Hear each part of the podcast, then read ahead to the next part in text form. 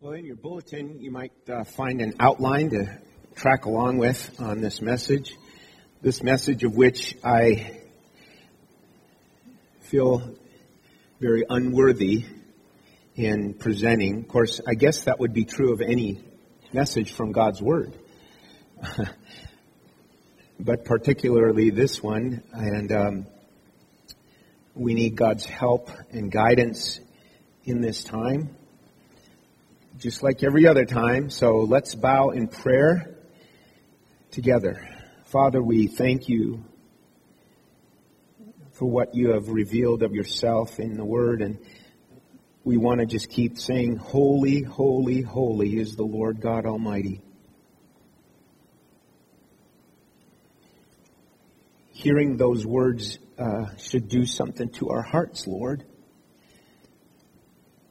causing us to humble ourselves because we recognize we are anything but holy. We're, we're, we're not holy. But we here today, as those of us who are children of God, want to say thank you for the righteousness of Christ put to our account that makes us holy in your sight. And Father, help us to remind ourselves of that truth all because of Jesus Christ. And Lord, we pray that you would please help us to be uh, learning and growing in our walk with you. Uh, obviously, here today, um, because of time in your word, but also throughout the day and throughout the week, that we would be turning to you, yielded to you, pushing aside our selfish agendas, pushing aside our, our pride and our arrogance, and putting on the Lord Jesus Christ. And Father, we ask that you would be glorified in the children's time. And bless those dear children. Help our teacher and our, our volunteers over there to uh,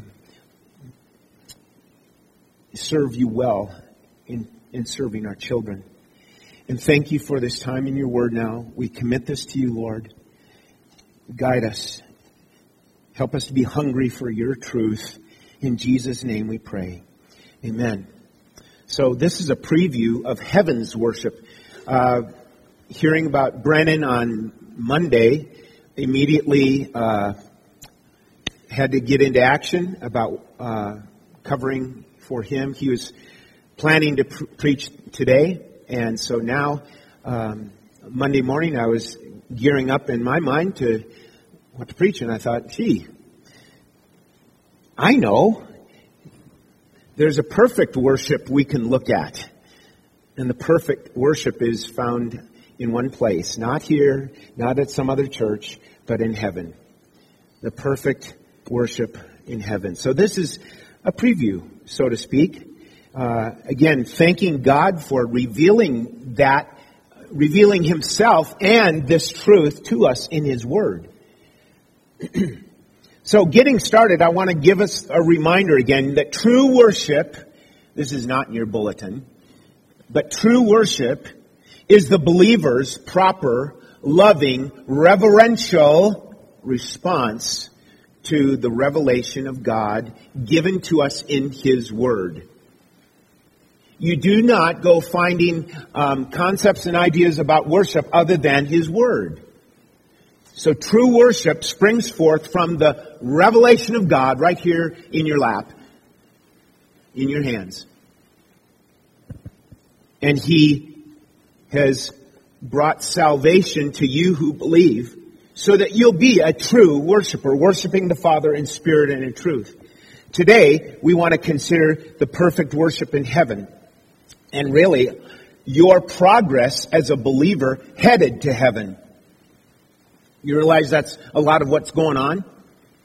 The work of sanctification causing you to trust Him and praise Him, and you are being gradually formed in the likeness of Christ and preparation for heaven in praising Him.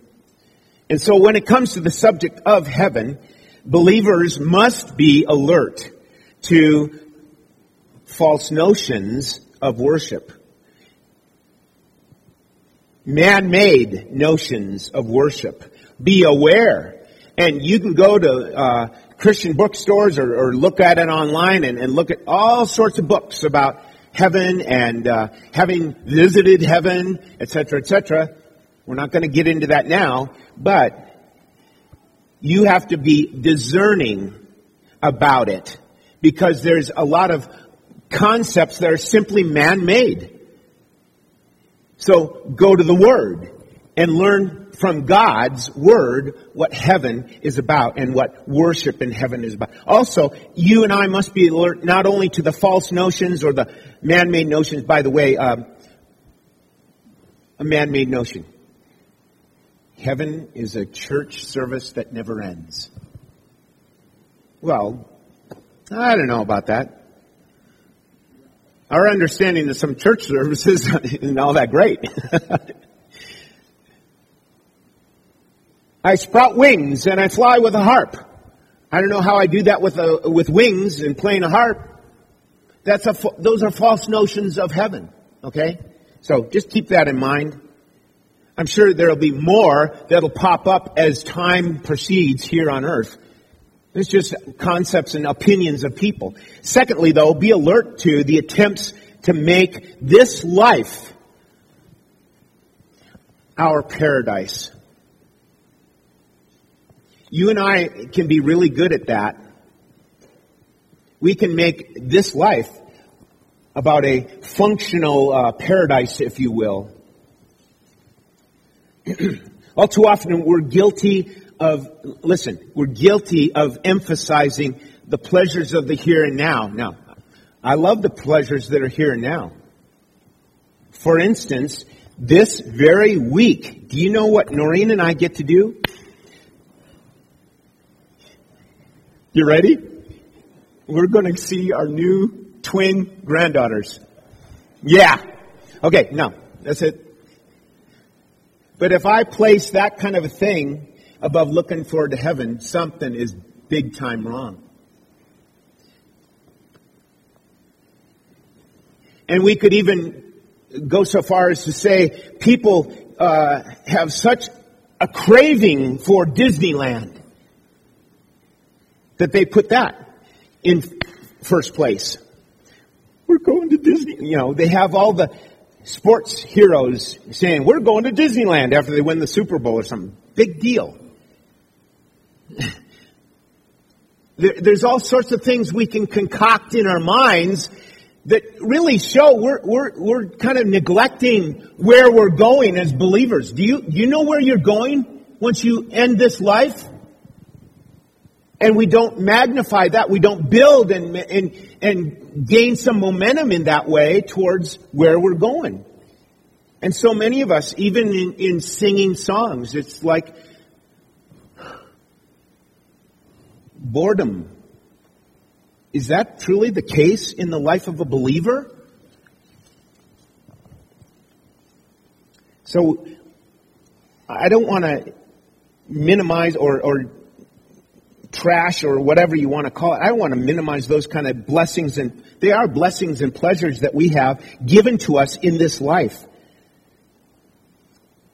But we have to be careful that we don't neglect what God gives us about where the believer is headed. Well, let's look at this passage. Turn in your Bible to Revelation chapter 4.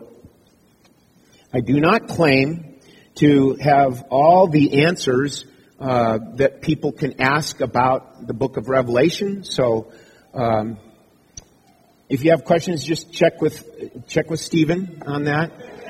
No, we do. If you do have questions about that, you know, because it's a huge, major study, you know, we we do want to be of help in that way. But um, what we're looking at here is Revelation 4 and 5 in, a, in kind of a survey way. We're not going to dig deep into some of the significance and the symbolism or whatever. But what we want to understand is what's happening in heaven right now. And we get a glimpse of it right here in Revelation 4. Revelation 4 says, And after this I looked, and behold, a door standing open in heaven. And the first voice which I had heard speaking to me like a trumpet said, Come up here, and I will show you what may, must take place after this. So, uh, in your outline, we're just going to uh, do again kind of a running survey here of things. So it starts with number one, come up here. Letter A is about behold a throne. Here's yes, John, the one that wrote Revelation, hears a voice saying, "Come up." But what does he see first? Behold a throne. He's up there and he sees a throne. And there's great significance in this throne, obviously. It's standing. It's got to be uh, uh, uh, majestic because of whose throne it is. It's also uh, interesting its location. It can't be missed. Here it is, a central location to the eye. And obviously a throne for any king implies sovereignty, rule, authority. And this sovereignty, rule, and authority is greater than any king that we are familiar with in history. This is God's sovereignty, God's rule, God's authority represented in this throne.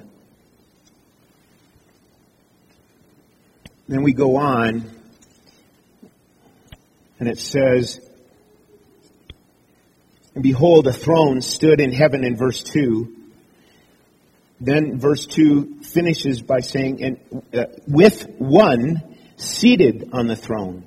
And he who sat there had the appearance of jasper and carnelian, and around the throne was a rainbow that had the appearance of an emerald.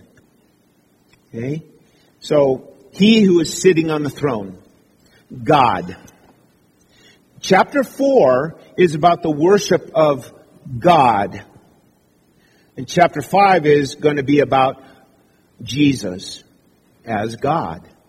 Okay? That differential there.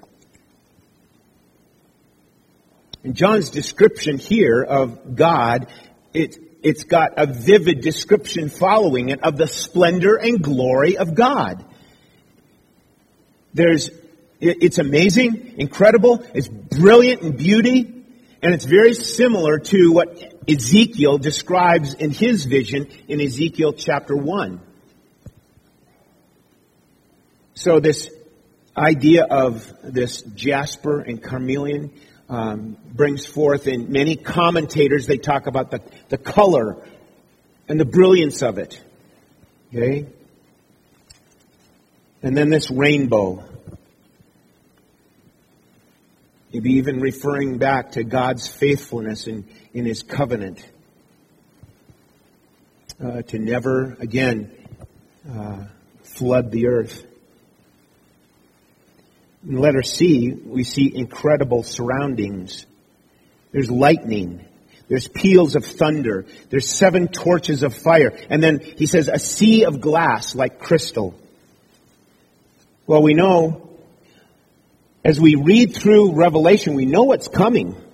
There's judgment that will fall on the earth. And thus, the lightning and the peals of thunder allude to God's great power of judgment, which is soon to come. Letter D. There's an increasing group of worshipers Look at verse 4. Around the throne were 24 thrones, and seated on the thrones were 24 elders, clothed in white garments, with golden crowns on their heads. And then more about the, the throne came flashes of lightning in verse 5, and rumblings and peals of thunder.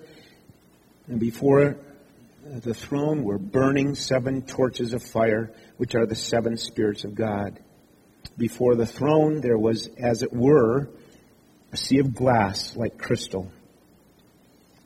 So this, in, in verse 4, we start seeing here's uh, these, the, the representation of what many believe to be the church.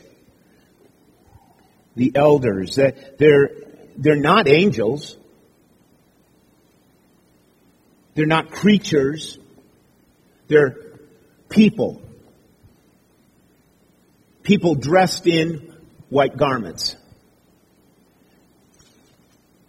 And thus the, the connection to, again, here's salvation. When you are saved, you are justified, declared righteous, and in that spiritual sense, you've been given new clothes, the white garments of righteousness, of salvation.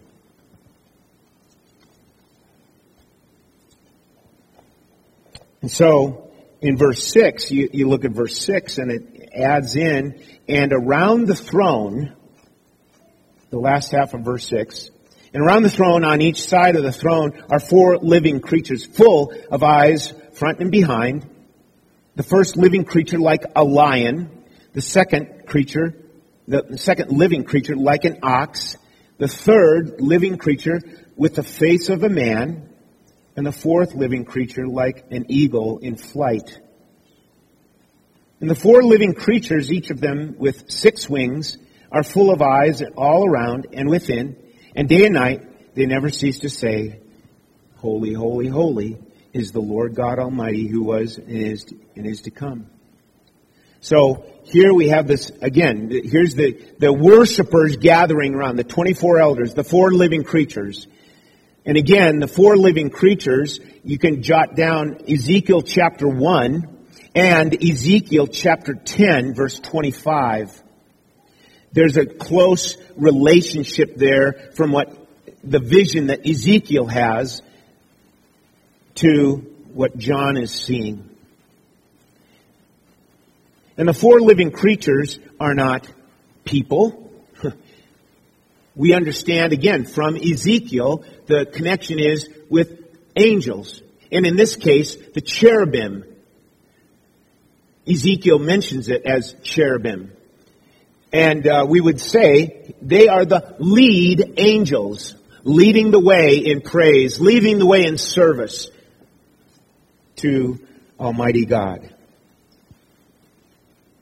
So, from these worshipers, in glory, in heaven, they are offering up unceasing praise. Unceasing praise. And they're giving glory, honor, and thanks to God. And then the 24 elders fall down before him and cast their crowns. Another reason for thinking, here's, these are people. They're casting their crowns before the living God. Crowns were not given to angels. They're promised to faithful service to people, believers. And then letter E, they're resounding hymns of praise. Um, we could say they're resounding uh, cries of praise. It doesn't necessarily say they're singing right away. They're calling out un, in an unceasing way, Holy, holy, holy is the Lord God Almighty, who was and is and is to come. And from that little hymn or crying out of praise, there are three attributes that we need to grab a hold of and remember in our worship. Number one, holy. God is holy. There is no evil, no sin whatsoever. He is purely holy. And it's uh, reminiscent, obviously, of Isaiah chapter 6. Holy, holy, holy is the Lord. And many of you have heard it. Three times emphasis is emphasis. And why holy? Why not? I mean, in our day and age, what would it be? We would cry out, love, love, love. Or mercy, mercy, mercy. We need that. But the Bible cries out, holy, holy, holy. That's the priority. That's your priority in worship. He is holy. Let's not approach him in some flippant way, which that's one description of American Christianity, it seems like, in some cases. Not every. In some cases, though, it's like, eh, no big deal. We don't let the term holy really simmer and cook and sink in into our hearts and lives. But this is the first attribute that the worshipers cry out, saying, Holy, holy, holy. And by the way, holiness of God is the best summation of all of His attributes, right? Because in His love, He is holy. In His omniscience, He is holy. Everything about God, He's holy. Then secondly, holy, holy, holy is the Lord God Almighty. Here's the name of the Lord, the, the, the term that is used many times. The Lord God Almighty, we're talking about His power. As worshipers, let's remind ourselves of God's power. He's not a wimpy God. He never tires nor grows weary. He's a powerful God. And then thirdly, his eternality, who was and is and is to come. No beginning, no end. I can't figure that out. Can you? That's a hard one. But it's beautiful. It's wonderful. It's amazing. God is eternal. Forever and ever. Amen. Right? So the theme of worship here, and I know we've we've raced through some of these things in Revelation 4. But what I want to get at is that here, what's the theme of worship in Revelation 4? The Creator God. He is the theme. Look at the last uh, thing that they cry out in verse 11. They fall down, they worship Him who lives forever and ever, they cast their crowns before Him, saying, verse 11, Worthy are you, our Lord and God, to receive glory and honor and power, for you created all things. Again, here's a, a phrase that you and I should hold on to and, and let it sink in more and more. God created all things.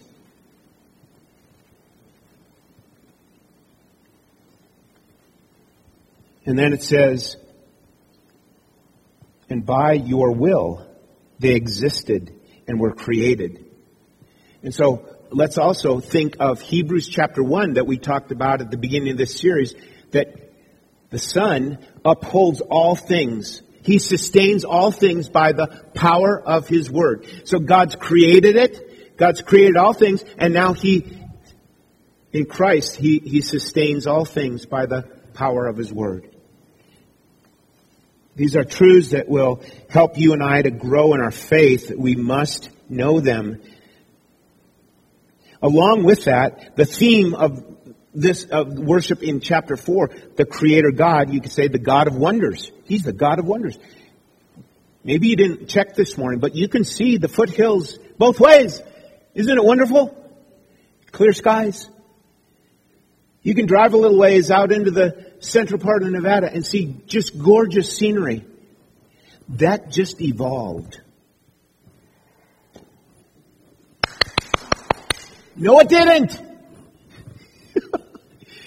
God created it. The beauty of Tahoe, the beauty of Yellowstone, the beauty of Glacier National Park. That wasn't man's idea. God created it. Why? Why did He create it? For you to see God's fingerprints everywhere. He is God. He's created it.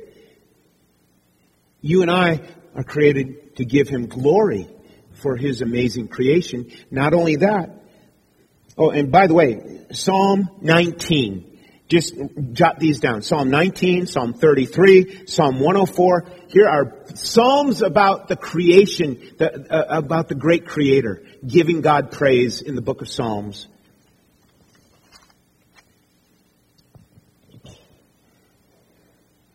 So, that leads us to chapter 5. In chapter 5, number 2, is the question Who is worthy? Who is worthy? And here's the build up to this.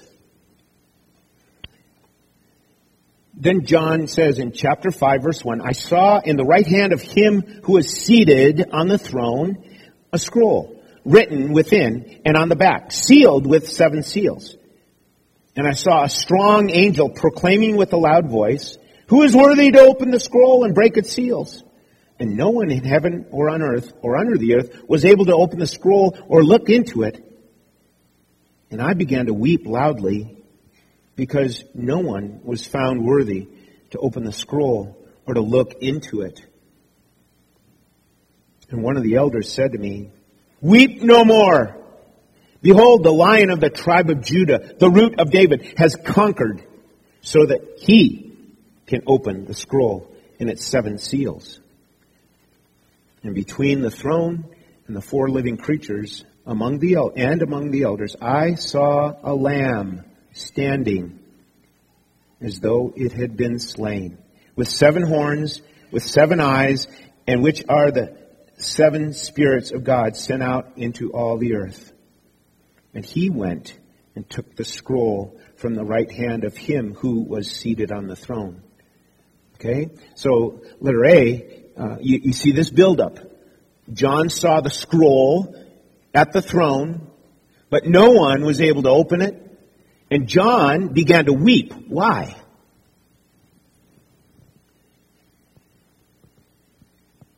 Like, no one can open it. Why is he weeping? And one of the things that we see as you go searching for why might be what you and I could relate to. I'm tired of the way the world is. I'm just tired of the way the world is. Is there someone that's going to lead in this way? And you and I know that we have a Savior that has already led the way in conquering sin, death, and the enemy of God. It's Jesus. And then the elder, you know, it's like the elder said in, in verse 5, you know, don't weep. Behold, the lion of the tribe of Judah and the root of David, those have significance. He can open the scroll and the seven seals. Why didn't the lion show up? He says, I saw a lamb, slain as it were. the lion and the lamb and the root of David are all Jesus. The lion is not stepping forward, so to speak. The lamb is there, ready to take the scroll. So the lamb takes the scroll and the lamb, we need to understand the big picture of the Bible. What's the lamb referring to? Exodus, the Passover lamb, the Passover celebration of the, of the Jews, and the cry of John saying, Behold, the Lamb of God who takes away the sins of the world. And this is the one who came forth to take the scroll. What's going to happen with the scroll? The Lamb is the worthy one because the Lamb paid the price. And here comes, here will come judgment once the scroll is opened. Later on in chapter 6, 7, and on in, in Revelation. So the Lamb stands, steps forward, takes the scroll,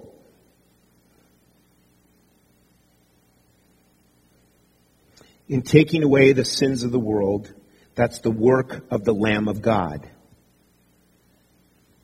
The work of the Lion of Judah is what? Here comes judgment. What's the root of David referring to? The Messiah being the rightful king. All that just comes together to say, here is the glorious Savior of the world who's going to, he came to bring about salvation, be the gift and sacrifice of salvation, and now he's going to initiate the judgment of God. Letter B, under number two. The best response is they fell down. they fell down. Best response. Don't try and say anything. Don't be like Peter on the Mount of Transfiguration Oh, but Lord, let's make some tabernacles here. No, just quiet. Fall down and worship. Bow down and worship. It's humble, reverential worship that's happening right there in verse 8. You see it, chapter 5, verse 8. When he had taken the scroll, the four living creatures and the 24 elders fell down before the Lamb. Okay? They worship, let us see, they worship the Lord God who was slain. That's very important. That's what they're doing. They worship the one who was slain. He laid down his life, the perfect, once for all sacrifice. And here again, letter D under number two, here's the, the innumerable gathering of worshipers. It's now innumerable. It's not just, here's the elders and the four living creatures. Here is an innumerable number of worshipers gathering in verse 11. And I looked and I heard around the throne and the living creatures and the elders the voice of many angels numbering myriads of myriads and thousands of thousands, saying with a loud voice, Worthy is the Lamb. So it's the buildup of, here's again, the gathering coming together. And even in verse 13, look down at verse 13. Every creature in heaven and on earth, and under the earth, and in the sea, all that is in them, lifting up this one mighty, awesome God in praise.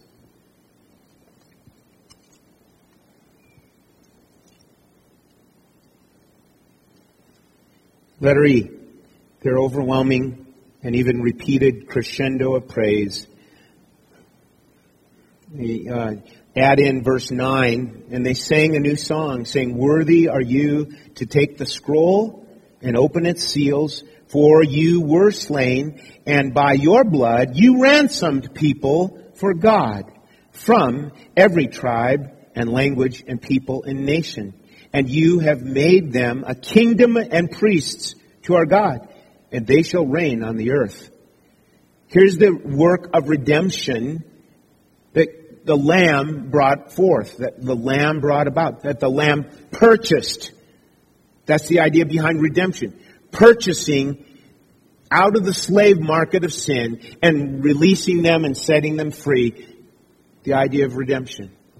That's what the Lamb of God brought forth and brought about. So, again, look at verse 9 and 10, and look at verse uh, 13 and 14. Those are not long, drawn out uh, phrases and, and ideas. They're, they're, they're short. They're not lengthy. they're not difficult, but they're powerful. Aren't they?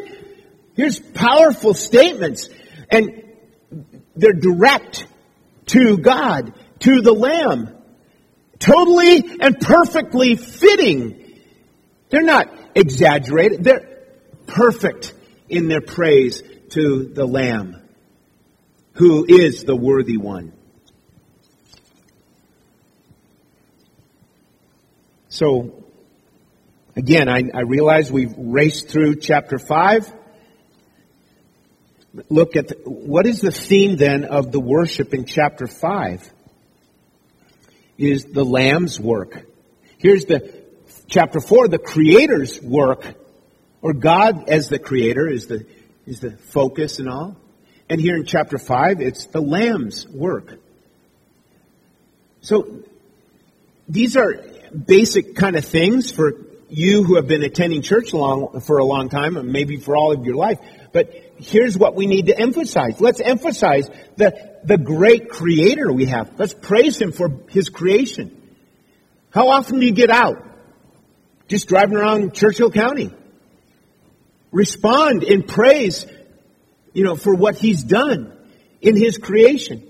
You see a beautiful, got out last night, looked up into the stars. You could see the stars. You could see the moon. It was beautiful. But we go, yeah, uh, yeah, I, I've seen that. We take it lightly. Let's draw ourselves back to true worship for the creation and our Creator, and for the redemption that is in Christ alone, and worship Him. Worthy is the Lamb slain for the sins of the world. He paid the redemption price in full. Amen. Well, I'm going to take a, a bit of a turn here now. One that I think is important, very important for each one of you and I to give thought to. And that is number three. That having looked at Revelation 4 and 5, that we consider, just jot it down, James chapter 4 verse 14. You do not know what tomorrow will bring. Do you? Anyone? No. You don't know what tomorrow will bring. What is your life? You are but a vapor that appears for a little time and then what? Vanishes. That's your life. You could be 10 years old here, 15, 25, you know, whatever age. You're not guaranteed tomorrow. And so, it behooves us, King James word, it behooves us. It is wise for you and I to weigh this out and to have, number three, a biblical perspective on the believer's homegoing. Why? Because of what we're anticipating in heaven. And, and being able to say, Lord, I trusted you. I put my faith in you. Thank you for your grace that enabled me to live for you. All those things that come about. But again, do we have some man-made notion of what happens when we die? I know that the vast majority of Americans think everybody's going to heaven because God is loving. God just loves everyone and he, you know, everyone will go. Wrong. So we need a biblical perspective on the believer's homegoing. Letter A, it's just, it's simply passing. We say, they passed away. Or we could say they passed on to heaven. They're walking through a door. That's what it's like. It might be in a rough, really difficult way, but they're just walking through a door. They leave this life and move on to heaven. Passing away. Passing from this life to the next. Letter B. We need to remember John 14 that we have a promised promotion unto the Father's house. We have a promised promotion. I go to prepare a place for you, and if I go, I will come again and receive you unto myself, that where I am, there you may be also. Do you understand that's a promise? Not a maybe. If you're a believer, it's your promise that God has given. Let us see. It is immediate. The passing is. It's immediate. Uh, aren't you glad? Uh, you know, as a believer, you don't go into a holding tank. You don't go into a process center. the Bible says, absent from the Lord, or, I'm sorry, absent from the body, present with the Lord. And by the way, it might be that most all of you know, but I want to say this because some might be holding on to this. There is no purgatory.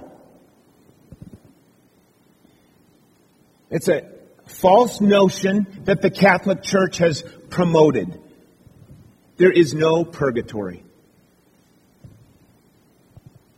So, you see second, second Corinthians chapter 5 under number 3, and uh, you can read that passage there.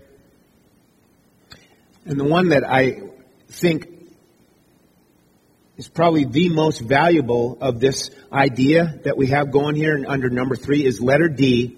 It is the believer's gain.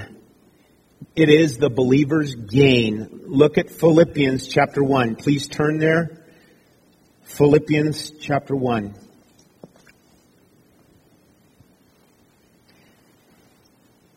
And the idea behind this is not that the apostle Paul is the only one that gets to say this. The idea is that you and I would join him in using this as our life motto. For to me to live is,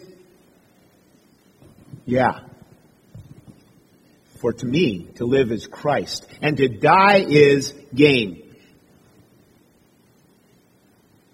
But I know me. I don't think that's 100% accurate right now. Because why? I don't want to die. But why don't I want to die? Is it because I'm I'm saying like Paul I got to serve the Lord or because I've got other stuff that I want to chase and hold on to? That, this is a challenge for all of us. to live is Christ and to die is gain and look at his thinking here in verse Philippians 1 verse 21 where he says for me to live is Christ and to die is gain. If I'm to live in the flesh, that means fruitful labor for me. Yet which I shall choose, I cannot tell. I'm hard pressed between the two. My desire is to depart and be with Christ, for that is far better. But to remain in the flesh is more necessary on your account. He understood the purpose of his life. He understood the, the reason for his very ministry. And we need to focus in on that. What is it that God's given you in ministry? And are you doing it for the Lord's glory? Now, a lot of you, that might mean just with your family. Many of you moms, you got little ones at home. That's your ministry. Raise those kids up in the fear and admonition of the Lord. Okay?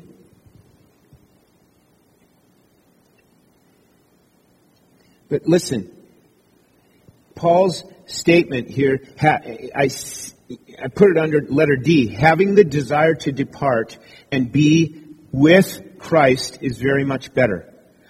Why didn't he say heaven? No, he said, I want to be with Christ.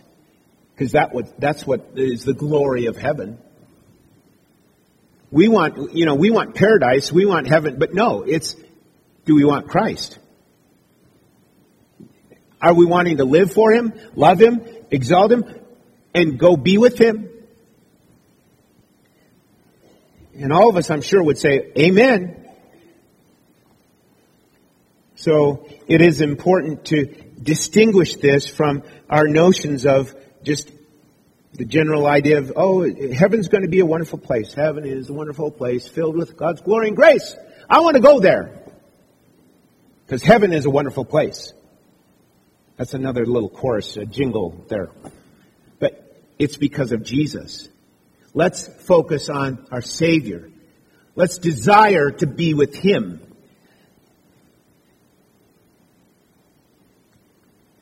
He's the reason that heaven is so incredible.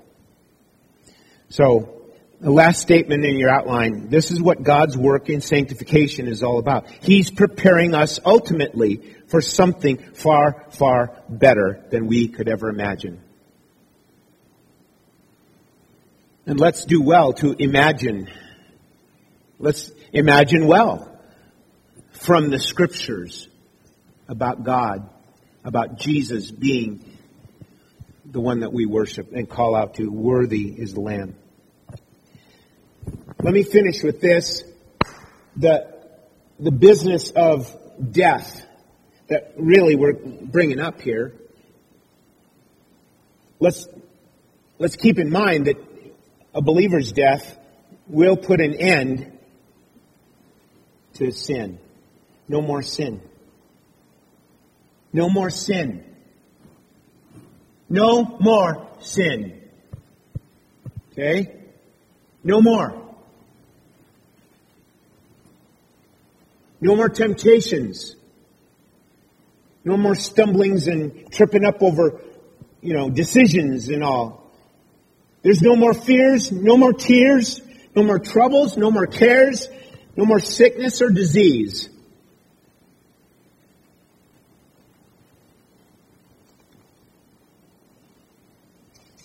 God help us to be heavenly minded. Don't go with what the world says. You're, you're just too heavenly minded. You're of no what? Earthly good.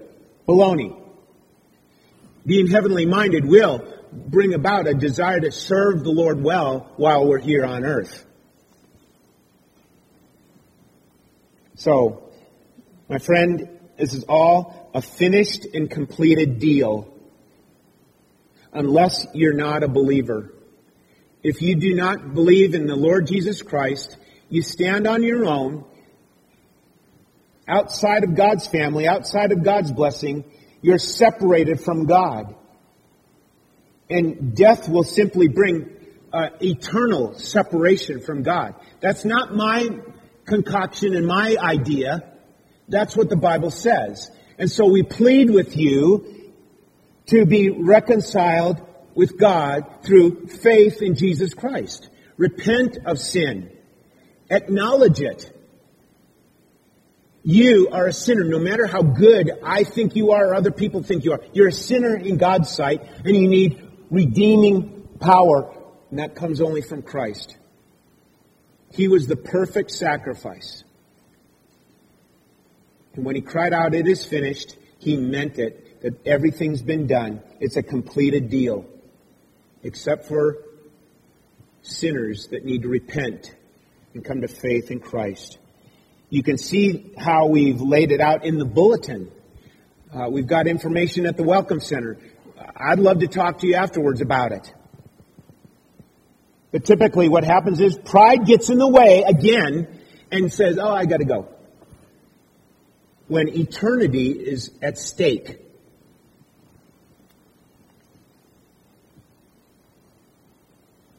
And so, we know from what God says, Jesus told Lazarus' uh, loved ones, he said, I am the resurrection and the life.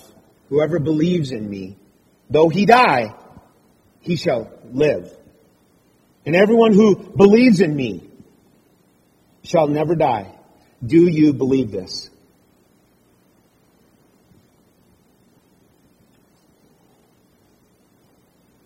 We pray that you will turn to Christ in faith, repent of sin, acknowledge that to Him, and submit yourself to His lordship in your life, to Him being your Savior.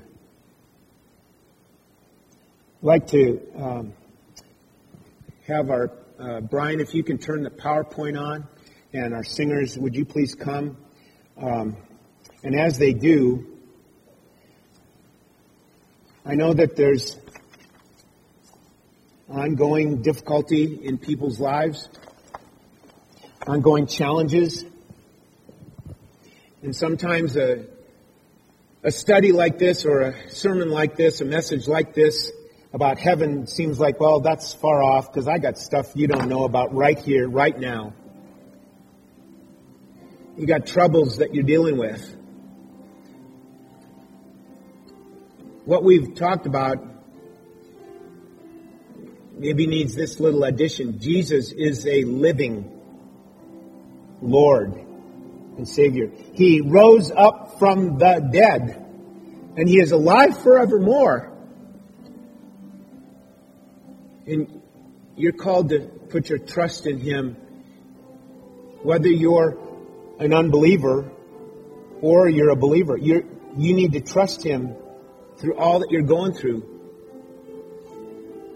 Life is not easy.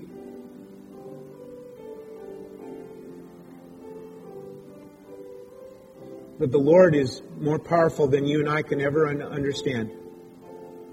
And He works His goodwill for His glory. Will you trust Him?